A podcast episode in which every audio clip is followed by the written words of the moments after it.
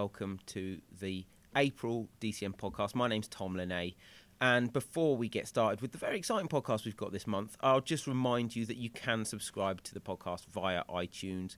Just open your podcast app or however you choose to listen to podcasts, um, search for Digital Cinema Media, and click subscribe. Now, this month, uh, we've got a very special podcast because last week in London, it was Advertising Week Europe. This is one of the biggest weeks for the advertising industry.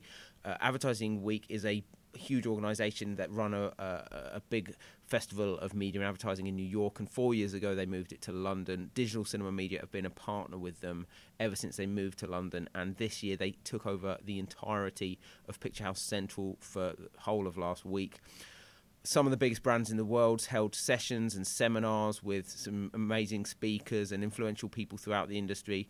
And we were lucky enough to hold our own session on the Guardian stage last Wednesday. And we did an interview with uh, Dexter Fletcher. I conducted the interview myself, and we recorded the interview, and we're going to play it for you in its entirety very shortly. But before I do play that, I just wanted to give you an update on where the cinema industry is at. At the end of Q1, cinema emissions were up 2%, which I think is an, incredible result. When we think about last year being the fourth biggest year in the last 44 years for emissions, we were kind of uh, uncertain of how 2016 would follow 2015, and as it's proved, it's not proving much of an issue at all. Films like Deadpool and The Revenant and Zootropolis really stepped up over Q1, and uh, as I said, emissions were up 2%. And I think with the strong April we're having already with films such as Batman vs. Superman, Dawn of Justice, The Jungle Book, which is really terrific and um, is already up to 23 million pounds in the UK and in close, closing in on the 40 million mark. I think we're going to have a really strong April. And then, as of this Friday, you're probably aware Captain America Civil War is in cinemas, and we're expecting this to perform like an Avengers film. I think it's going to be easily the biggest Captain America film. Yeah, I've seen the film, and if you're a fan of the Avengers films, then I think this is probably going to be your favourite Marvel film. Yeah, it delivers all the spectacle that you would hope for. I genuinely think the action in this film is taken to another level. The fight scenes are just jaw dropping, and it introduces a whole range of new characters, including Black Panther, who's terrific, and Spider Man makes his first appearance in the Marvel Cinematic Universe, and it's probably the Spider Man you've been waiting for. Tom Holland takes on the role, and he's really terrific. Uh, it's going to be one of the biggest films of the year, and it's out this Friday. And then I think we're in for the biggest April we've had for years. Here's just a selection of what we can expect throughout the next month. We've got Bad Neighbours 2 on the 6th of May. Uh, on the same day, we've got Florence Foster Jenkins, the new film starring Meryl Streep and Hugh Grant about the infamous New York socialite who couldn't sing. I took my mum to see this about two weeks ago, and she absolutely loved it. She's barely stopped talking about it since. A week later, we've got the Angry Birds movie, perfect for families. Uh, we've also got the new one from Richard Linklater, Everybody Wants Some, which is his spiritual follow up to Dazed and Confused. Then on the 18th, we've got X Men Apocalypse. X Men Days of Future Past was the biggest X Men film yet. This one has the same people in it, the same director. There's no reason to think this one won't be equally as big. Then a week after that, on the 27th, we've got Alice Through the Looking Glass. Alice in Wonderland took over 42 million pounds in 2010, so there's huge scope for this one to be big. We've also got Warcraft on the 30th of May and Teenage Mutant Ninja Turtles Out of the Shadows. That's a really big selection for May half term. I'm expecting it to be the biggest May we've had for quite some time, and I think there genuinely is something for everyone in that month. So now, without further ado, let's get to my chat with Dexter Fletcher. We had a really great turnout. The cinema seated about 180 people, and we had a full house. He spoke very candidly about his career. He was very honest, and I thought it was a really great chat. It goes, it lasts about 35 minutes, so it's a bit longer than the normal podcast, but hopefully it's worth it. So um, I hope you enjoy listening to my chat with Dexter Fletcher, and um, I'll, I'll be back next month. Thanks very much.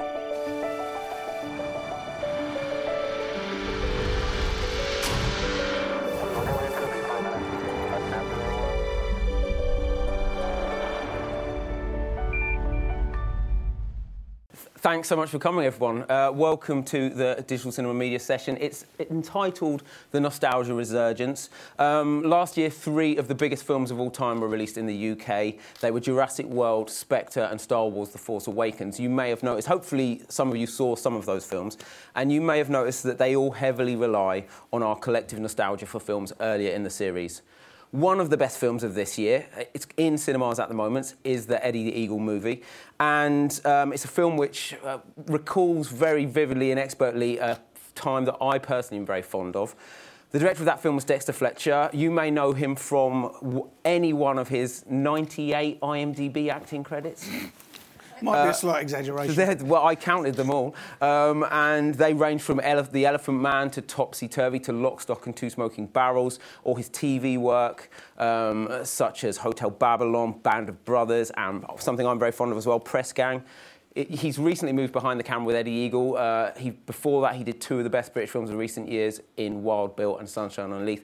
Please welcome Dexter Fletcher. Thank you. Thank you. Nice intro. Cheers. Thanks that very was much. Good. That was good. That. Um, I'm not sure how I feel about the nostalgia thing. I have just turned 50. I suppose it's relevant. I'm getting on as well, Yeah. don't worry. Um, Eddie, quick show of hands. Who here has seen Eddie the Eagle? Oh, great. Oh, good. That's all right. Great. So, The rest we- of you know what you've got to do now. Yeah, then, now we we've got 30 minutes to convince about 70 other people to see Eddie the Eagle. Um, Well, if that picture alone doesn't do it, I don't know what will. And throughout the session, our Twitter handles are up there. Please do send us nice tweets and use the hashtag and such like. And there will be, hopefully, if we've got time at the end, uh, a couple of questions from the t- audience.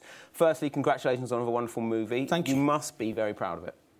Uh, I am, yes. Uh, I mean, you know, making a film's a huge endeavour. Uh, uh, uh, anyway, you, you cut it, and uh, it's my third film. But I think what's uh, particularly gratifying about Eddie is that it's the first one of my films that has reached a wider audience. It's gone around the world. You know, Fox the studio, uh, and they sort of saturated America with it uh, before it even came out here, and so that's particularly gratifying and, and, and makes me fa- fairly proud to say that you know the film is now sort of getting that big international release and a, and a big audience, and, and like you say, you know, lots of people uh, remember the time fondly.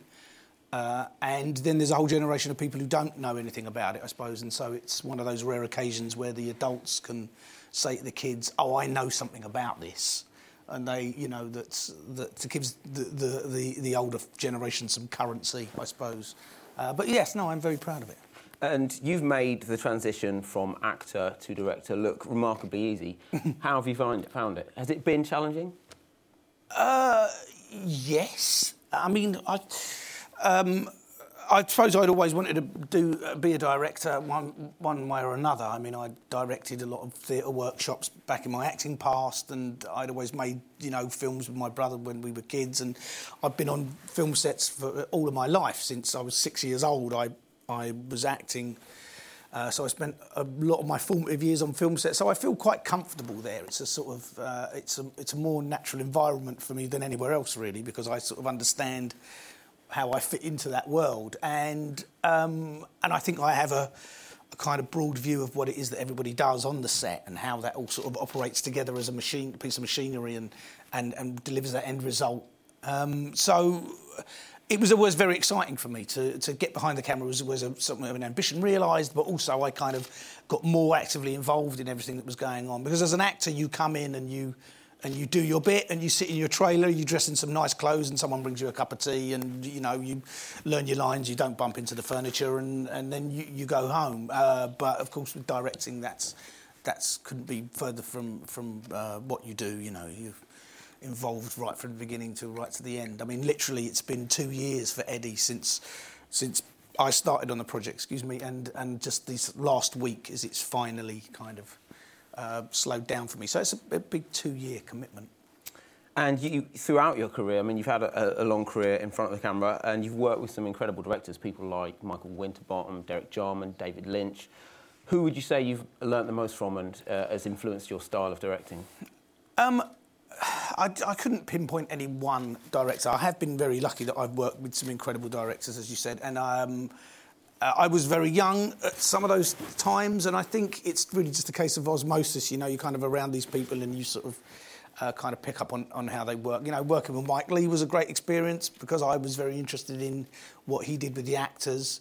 But I, I've said it before, and it's actually interesting. Is when the penny really dropped for me, it was how much I kind of maybe understood uh, about directing was when I worked on a couple of really low budget horror films that were really bad, and uh, there was this couple. There was this bloke who was a, a gold uh, merchant. He dealt in second hand gold or something. This big heavy set guy, East End guy who wanted to be a film director, and he had enough money to make a film. And I ended up on this film being paid quite well.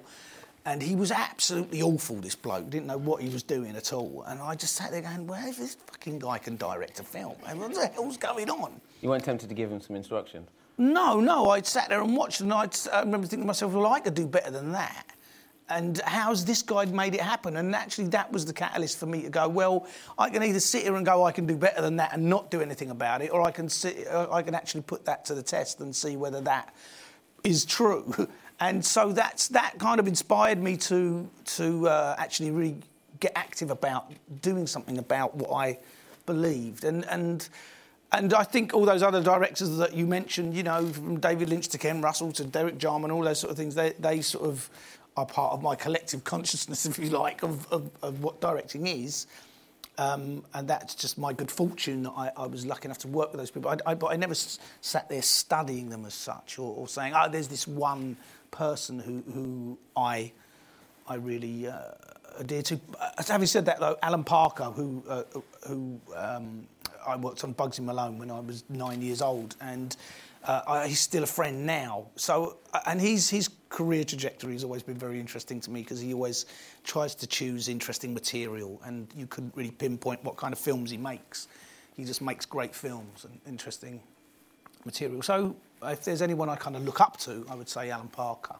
Do you think you'd be a director you'd like to work for as an actor? Uh, God, yeah. Uh, I think it'd be brilliant. um, I, I, I, hope so. I mean, I, I, have a good time with the actors. You see, what's, what's really always engaging and interesting to me is that actors are all sort of heading to the same destination, but they all come, they come from completely different angles, you know. And, and, um, and I always find that extremely engaging and in, intriguing. I think because of my acting background as well, I, I have. Uh, I kind of understand the acting process better, and actors as, as people, I understand that they lead from the front, and it's a very tough place to be. And where some, you know, I work with producers who go, oh, the fucking actors are kicking off again. Our actors are, God, they're a pain in the arse. Why don't they just do it, you know? And I'm, you know, I can, I can get that side of it as well. But I also understand that there's something very exposing about being an actor. You have to be able to put yourself out in a way that that the rest of us hiding behind the camera really don't need to do. You know, if I do a bad job, that's a discussion amongst my my peers and my bosses. Whereas if an actor does a bad job, everyone goes, "Well, you were shit in that," and people seem to be able to, you know, quite generously offer up their opinion because you've put yourself out there. And so I understand that there's there's a there's a more sensitive element to it. So I do I get on well with the actors. I like to create a safe environment for them to feel like they can take risks and, and do and do their best work because that's you know when people get nervous that's that's what kills creativity and, and creativity is absolutely essential in, in in mounting any kind of endeavour really uh, to my mind you know. And moving on to uh, Eddie Eagle more specifically what first attracted you to this story? Uh, I, I, think uh, well, it was a period that I understood. I was around in '88, and, and even though I was only 22 and, and probably focusing on other things, I do remember it well. Um, but I thought also what, what the film does, it gives us an opportunity to sort of tell this story. You know, Eddie got a bit of a rough deal back in the 80s. You know, he was this kind of joke, and we everyone sort of wanted to disown him, although he was our only ski jumper and was out there and very public figure. You know, people really embraced him around the rest of the world. He became uh, famous, and but in England, it always felt like we are all sort of like slightly embarrassed by him and, and made him a bit of a joke. And uh, and I think reading the script and meeting the man and understanding what goes into becoming an Olympian is is is far uh, was very interesting to me because obviously you know whether you win a medal or you don't.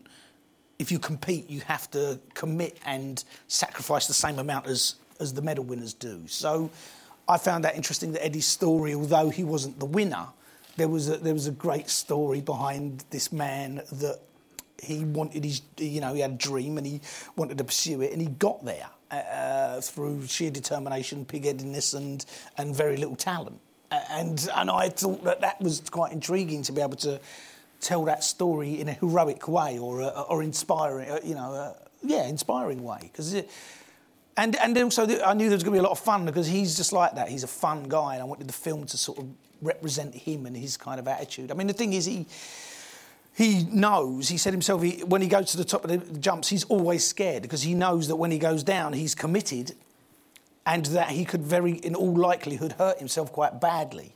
He's not stupid. He's not like up there and just hey, he throws himself down because that wouldn't be a particularly interesting or endearing character. I mean, Would have been uh, a short film. well, yeah, it's just he, he wouldn't change. You know, he'd just be an idiot throwing himself off a ski jump. But the, the fact is, we you know we made him aware that he could hurt himself. He knew what he was taking on. We, he understands when people are taking the piss out of him.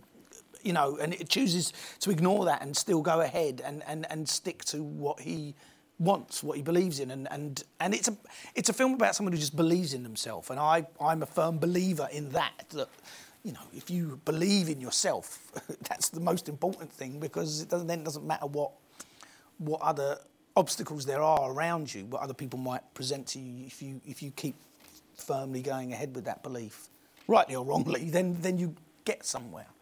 Uh, I mean, I, I, very vividly remember the Calgary Olympics, and I do remember Eddie the Eagle as a bit of a figure of fun. And yeah. th- was that a conscious decision to kind of uh, readjust the public perception of his character? Because I came out of the film thinking he was an inspiring character. Right, good. No, uh, I mean, I don't. Yes, I mean that's what I got when I read it, and and and.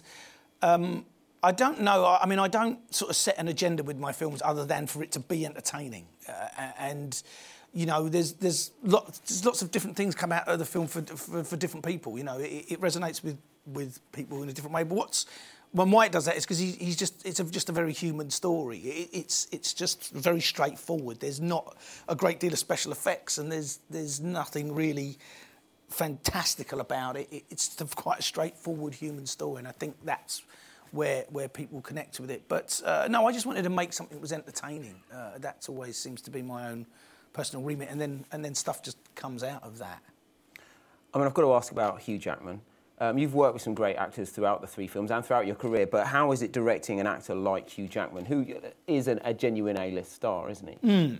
Is he different from walking in and directing uh, than uh, someone? No, perhaps one of the smaller. The truth of it, no, I mean, because it's always a delicate moment directing any actor. Ha- I mean, it's so easy to throw them off of off of what they're there to achieve. But Jackman is is renowned as the nicest uh, man in Hollywood, and it, it's it's true. I mean, you know, look, he's a, he's an A-lister star, and he's an A-lister star for a reason. He's very good at what he does, and um, and uh, we had a particularly good relationship because I, I, said earlier, you know, I want to create an environment for actors where they're willing to take risks and they feel safe to do that. And he, and he did that. You know, uh, he, he, he felt comfortable, and you know, there was there's stuff that I asked him to step outside his, his comfort zone, playing a, a superhero. He's playing a drunk, you know, and and looks quite craggy around the edges and stuff. And um, that was just the beginning of it, really. And but no, he's he's he's an A-lister because he's great at what he does. He knows exactly who he is. He, you know, in terms of where he is on the pecking order. It, it's not like something he he has to go around sort of convincing and reminding everybody of. Like, hey, I'm very important. You know, he doesn't. You know, he's in fact he's very good at at being very normal guy. He's a Aussie bloke who, you know, goes, I'm lucky, I got really lucky. I sent uh, a tape on an audition to the people who are doing Wolverine, and I'm Wolverine. You know, it's not like he's like, I got this man, and I, you know, he's not got anything to prove like that. He's just, he's just very, very sort of humble, which is what's lovely. Um, and he's hardworking. He hangs around on the set. He doesn't go disappearing off to his trailer. He doesn't keep people waiting. He's just, he's pretty perfect as it goes. Um, so I was very lucky. I mean, it's more interesting when you, because Christopher Walken's in the film as well. And that's more daunting in a way because, uh, because he is such an icon and he's a guy of 60 plus and you know he has a very particular way of working. You've only got a couple of days with him, I'm guessing. A couple of days with him, exactly. You know, and, and, does he know who Eddie the Eagle is? I doubt it very much. You know, he does. Does he know like this funny little English guy is in Pinewood who's directing the film? No. You know, he the only time he really sort of engaged was when Hugh Jackman walked in because he had a point of reference. Oh right, I know who that is. I understand where I am now. But before that, he was like, what the fucking hell was going on here? he, he didn't, you know, we stuck him in this box and. Um, and every actor seems to have a Christopher Walken impression as well. Did, did yes. anyone bust it out in front of him? Uh, no, no, no, no, no. I, but Jack, Jackman tried to convince me that I was talking to him like because before he turned up, yeah, we were all going, Al Walken is coming in to do the movie. uh, it's going to be great, and Christopher and. Um, uh, so yeah, I, I, think I might have slipped into it a bit when I was chatting. But that he was more interesting uh, to talk to because I, I was like, fuck me, he's the deer hunter. You know, it's like it's it's serious. It's serious time, and and also because he was slightly confused, I was be wary of him. But once he, he clicked in, he was there, and and he was also very engaged and. And these, you know, you realise that these people are, are, big stars for a reason, and it's they know what they're doing. It's not their first rodeo, and uh, uh, but he was more daunting in a way. Uh, yeah, but yeah, but any actor, you have to be so careful. You know, you could say the wrong thing and it completely goes. Oh, what do you mean? Oh, what do you mean? I, thought I was doing that. And then he's like, oh, God, I'm really in trouble now because, you know, they, they sort of get upset and are quite delicate. You have to be careful. Moving on to the, the look and the feel of the film, and this fits with the theme of nostalgia. Um, Calgary 1988 was one of the first major sporting events that I watched religiously on TV. Um, watching the film really did kind of take me back to how I felt watching it. How important was it to tap into people's sense of nostalgia for these big events um, and the 70s and 80s? And I, I, got pangs of nostalgia just seeing the videos under Eddie's parents' TV. I was mm-hmm. like Black Rain and Ferris Bueller's Day yeah. Off, and I was like, that was just like my friend's house. Yeah. And um, did you feel like re- you, you, that was something you really wanted to tap into?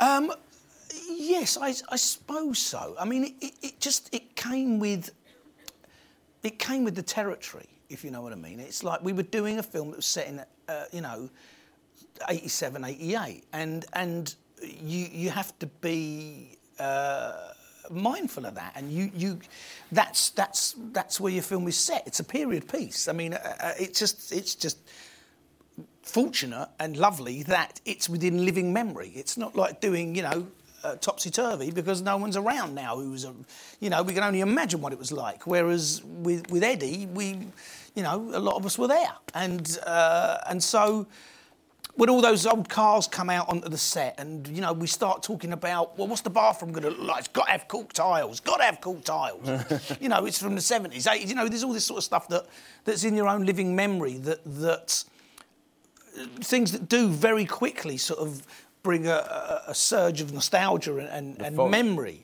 The font of the, the, Calgary font as well. The font, yeah, back. I know, but that's and, and it's the film starts in the seventies as well, seventy three, and even the font that we use there, we're very particular about it because it's a shorthand that that immediately places us uh, and the audience where we just want to remind you, and if we can do that with a logo that looks like the old swap shop font or whatever, whatever it was that we all sat around and watched there, then then of course, there's an immediate connection to that, and, and I think that that's part of the winning winningness of, of, of Eddie. That yeah, there's a there's it's within living memory, and, and we we connect to it and, and um, enjoy those feelings because it just reminds you when you were young, when you know none of this mattered.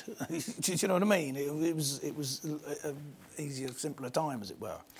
Um, so, but it, it, it, wasn't kind of like, ah, right, we really got to get the nostalgia thing. It was just, it just comes with the territory. It's there, and and the more you you you delve into it, the the more fun you have. And you, oh, there's what about that? And these, you know, an action men, and you know, doing his bedroom was like, you know, great fun because it's a chance to dip into your own childhood memories, I suppose. And do you think that's why films that I mentioned in the intro, things like Jurassic World and Star Wars, are currently so popular? Well, I mean, yeah, there, there is there is an element of that. I mean, the, you know, in terms in terms of filmmaking, uh, um, these are recognisable titles, and and that uh, is in, in saleability in terms of when you've got something to market and you want to get it get it out there, if people go, oh, I know what Star Wars is, that's that's half your work is already done. If you want to sell you know, selling Eddie the Eagle in America, for example, is a, is a massive uphill battle because no one knows who he is. And no one knows what that title means. Whereas here, we understand what that title means. So I, I, I agree that there's, there's a certain nostalgia that people go, great, but also in terms of selling it and marketing it and having a product that, that you know your cinema uh, going audience is going to understand what it is, and you have to explain very little, boom, you know, if I say, oh, there's a film of Knight Rider, everyone goes, well, I know what that is. You, know what I mean? It's like, it's got to have that title that people can connect and understand to. Um, and so I think that might be an element of also, I mean, I, I appreciate what you're saying about those, those films, you know, um, but I also think learning more and more about the industry as I, as I am as a director, that, that because you pitch ideas and people go, yeah, but what's the you know what's the title? You've got to have a good title, a star, and what's the budget? You know, how do we? You know, these three things are just you know the title's got to carry. Even if you don't have a big star, you've got to have a title that people recognise, and then they'll go. It's just. The three films you've made to date, so Wild Bill, Sunshine on Leith, and Eddie the Eagle, seem very different. Do you think there's consistent themes running through the films that you can identify? Um, uh, I, I, suppose there is. They're all quite sort of positive in their in their take on things. Really, they all feel I, good. I feel I, I, walked home faster after watching each film. Well, that's very nice. Well, there you go. That's, that's good. I think. You didn't want, to go, you didn't want no, to go to the loo or something? No, no. the, the, cinema had toilets. Right, okay. um, yeah, I think maybe that's the only thing. I mean, I try. It's like I said, Alan Parker is a, is a, is, is a, a, a great role model for me in that respect, and he always seems to manage to do interesting and different things. So I, um, I do that. But I, I, but I think because I enjoy being on the set so much, I enjoy actors, I enjoy the process, I enjoy learning about what the other departments are doing because that's all relatively new to me. My films, so far, touch wood, always seem to have this uh, this feeling of excitement and fun in them that, that seems to translate. It's it's not a given, uh, uh, but judging by audience reaction, I don't see it. I sit there and watch the film and, and try to make the best film I can. But but in, it seems that when people come out, they go, "Ah, that was really," they feel good, which is which is I think a good thing. I got to, I want to try and do something about you know war next, where everyone gets blown up and killed, and see if I can do the the same thing. And no, no. from uh, your TV work, things like Press Gang to mm. Games Master to uh, to Lock, Stock, Two Smoking Barrels, you have been part of um, cultural events and films and TV shows that people think of very fondly. How does that make you feel? Um, yeah, great. um, that's that's you know again that's that's more luck than judgment. Uh, um, accident. Do you get people coming design. up to you quoting the lock stock lines? Uh, yeah, yeah, yeah. I do. I mean, look, like I said, I, you know, I, I'm 50, and I, my first job was uh, in a film called Steptoe and Son Rides Again, which was uh, uh, 40, 44 years ago. And um, and I've done a lot of things in the interim, and, and it's it's usually uh, people, you know, if they don't know, they go, I know you. Where do I know you from? And then I have to try and look at the person and think, well, what would they possibly have seen that I I have to then start looking, you know, uh, which is quite interesting. You know, if, if they're sort of a 50 plus year old woman with blue rinse, then I might be able to go, oh, right, so you probably saw Hotel Babylon. And if it's a bloke driving a white van, I can go, oh, so it's probably lock stock, you know. And if it's a journalist, it's probably press gang. It's, I mean, you know, it, it varies. It's, it's, it's, uh, it's, it's good because it means I have to just look that bit you know, I, I, don't get it a lot. But no, people are always very nice. I mean, I think, you know, it's again, it's the nostalgia thing. Because I have been around and I was in children's shows and I was in Bugsy Malone and, and stuff that were part of, of, of people's childhood, that's always, you know, is always a good place to be because people generally, on the whole, remember their childhood with fondness and and or they'll enjoy remember enjoying Press Gang or Bugsy Malone or whatever it was, and they'll and they're uh, invariably extremely nice. So I suppose I, because of I've been around so long, and in so much that that's where that's where people uh, remember me, which is always really lovely. I'm going to ask one more question, and then I'm going to come to you guys for a couple of questions. So if you have got something, get thinking, and we'll get a mic to you shortly. Um, there's, there's always this discussion about the future of cinema. Um, mm. There's been a lot of press about screening room in the US at the moment where you can pay $50 and a film that's in cinemas will be in your front room. Mm. Uh, and some directors are for it, some directors are against it. Eddie the Eagle mm. is a film which has been competing against really big films in the cinema and it's done really well. It's, uh, it's on track to be the biggest British film of the year to date. Um, do you still think the cinema is a, a, special place to go and watch films? I do, yeah. Um, and I think, yes, I mean, there's always going to be a need for for some young people to go and sit in a dark room together with no parents around. Yeah. And with, to something on, to, with something on the screen. Well, yeah, I know it's a good excuse. Hopefully, they're, they're watching the film. You can't guarantee it, but you know, there's there's there's that space in between, you know, being an adult and going to the boozer or going out to a club or whatever, when your parents, you say to your parents, I'm going to the cinema with my girlfriend or my boyfriend or whatever it is, then you're going to, okay, great, they're going to go and watch a film. And, uh, but I think that, that, you know, if you look back even through all the ancient civilizations, if you go back to the Greeks and the Romans and stuff, and they're digging up all these things, there's always an arena. There's always a, a space where people go and collectively enjoy some form of entertainment, be it barbaric or otherwise. Um, and that seems to me to be a fairly, fairly universal thing that there's somewhere, there's something in the psyche, or I don't know, whatever you're, that's where people like to come together and enjoy that experience together as a whole, you know, to feel part of that collective shared experience. And that's what these are our modern day arenas, you know, aren't they? They're, they're, they're like sporting events or, or, or whatever. And there's something that I, I believe that, you know, you can watch football on the telly, but it doesn't stop football stadiums from being full every week because there's something about being there in that collective uh, thing. I mean, you know, it's not a perfect analogy, but I, I, I hope anyway that I mean I always want to see it. I, I want to watch you know Reverend Revenant on my you know 30 inch whatever it is when I can come and see it here, and I'm sure that's not lost on on people. I don't know. Does anyone have a question in the audience? Great. Oh. Uh, can we get him a microphone, please? Hiya. Um, hey. Quick question. Um, there's been a lot of talk about franchises making comebacks, uh, adaptations being made. Do you would you ever have an interest in directing a franchise film like Mar- a Marvel film or a Transformers film or something like that? Yeah. When do we start? Keep posted. yeah, if you've got an idea, you've got a suggestion, that'd be great. Uh, yeah, no, I, I, look. I mean, why not try and reach as high as possible? I'd rather, you know, I'd rather yeah, try it and say, yeah, I did it. I mean, I'm not you know, I'm not an art house guy. I mean, I mean, I, I, I, I, don't know. I just have this saying in the back of my head: is that art takes care of itself, and so that means that it's the other stuff you've got to concentrate on. You know, I, I believe that the endeavour is creative in its very nature, anyway, and and um, and I would like, yeah, to be able to get those big canvases and those those big uh, those big ideas and themes and see if you can make humanize them. Because my films always do that. I always just try to hum, you know keep the people real and i'm sure that's an endeavor of of most film directors. I know you know some people are very effects driven i would like to i know there's great people who would do that. I would like to sort of i would like to go and see one of those marvel films and really give a shit about some of those guys. Because i don't when i go and see them i don't know about you. I just don't care. Because I don't I, I don't know anyone who can fly Do you know what I mean? Or, or a billionaire who can put on his suit and go. I don't, so I need to I need to be able to find a way to connect to those people. So I'd be interested for that reason. It, it, might be impossible. I'd be uh, you know I'd just like to have an opportunity to find out.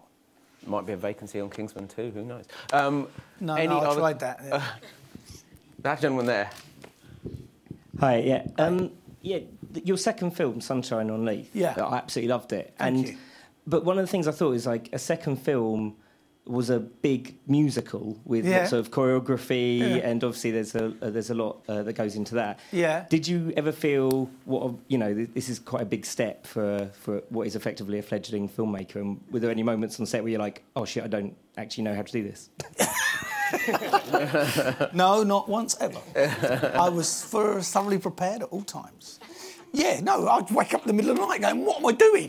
what is the, yeah, I mean, because with Wild Bill, my first film, it was about, you know, it's a very London story about a bloke who gets out of prison and finds his kids living alone on a housing estate, East London. Good, I know where I'm at. You know, I know all the characters, I wrote it and uh, with a friend and I knew it as whereas, and so that was a deliberate choice though in that way. It was like, okay, you know, to make your first films hard enough, the tricky thing is, is whether they let you do it again. And I suddenly realised, oh, they're going to let me do another film, right?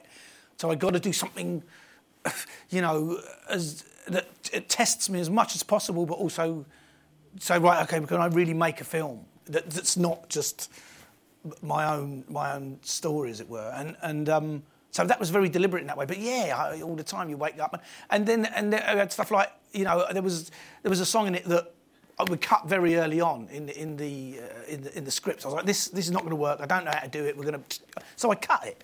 I thought I got away with that one. And then the producer came to me three days before we started filming and went, Ah, I've just spoken to the financier. He said he paid for 13 songs and he wants that song back in. I was like, you know, we've done all this prep on everything. I was like, shit. So I had to make it up on the day, literally. And it's the one, uh, it's the second song in the film where the two guys get back from the war and they're sort of bouncing down the street and the proclaimers walk out of a pub and they're, you know, and it's actually one of the most successful numbers in it because there's a sort of a complete unpreparedness about it that, that makes it feel, you know, really quite vibrant and, and fun and immediate, which is what it needs to be. They're happy to be home. And, and so I, I kind of always, I'm always happy to embrace those things that I'm like, you know, lots of stuff. I'm a great believer in getting there and seeing what happens, what what people make happen. You know, you, you do all the prep and the storyboards and all that sort of stuff, but you put the actors in, and and and it's there's always going to be something that surprises you. You've got to be able to embrace that. So, uh, it was intentional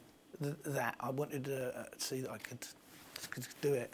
So when you wake up in the middle of the night and you're racked with self-doubt, how do you deal with that? How do you get up and actually make affirmative decisions that move? Well, generally, I just roll over and go back to sleep.